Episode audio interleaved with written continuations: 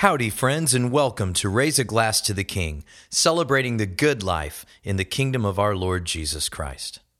I'm Johnny Simmons, your Toastmaster, and tonight we will raise a special toast to our Lord Jesus Christ on the occasion of his Epiphany. This is the day that the church celebrates the manifestation of Christ to the Gentiles. We remember the coming of the Magi from the east, how they came to see and to worship the King of the Jews who had been born in Bethlehem. And our infant King's presentation to them was the beginning of his fulfilling the promises that in him the Gentiles would hope. In him, God's new covenant, in which he promised that the nations would come streaming in, was beginning to be established.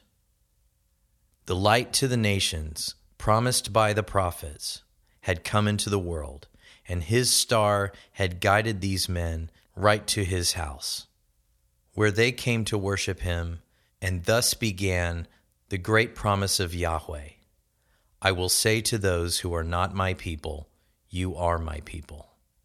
And indeed, our Lord Jesus Christ has torn down the wall of separation between Jew and Gentile and brought us all in to his glorious kingdom. Let's thank him for that. Whatever you're enjoying this Epiphany night, raise it up with me.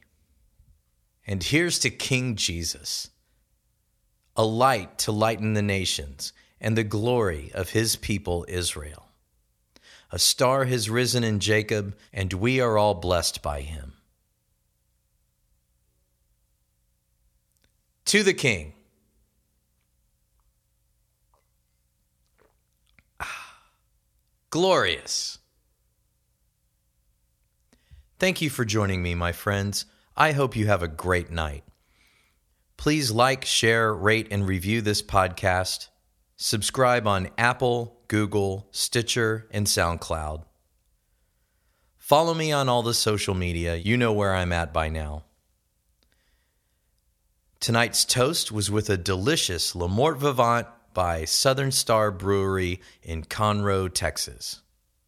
Join me next time as we raise a glass to the King, drink Christianly, and remember whether you eat, drink, or whatever you do, do it all to the glory of our great King, Jesus Christ.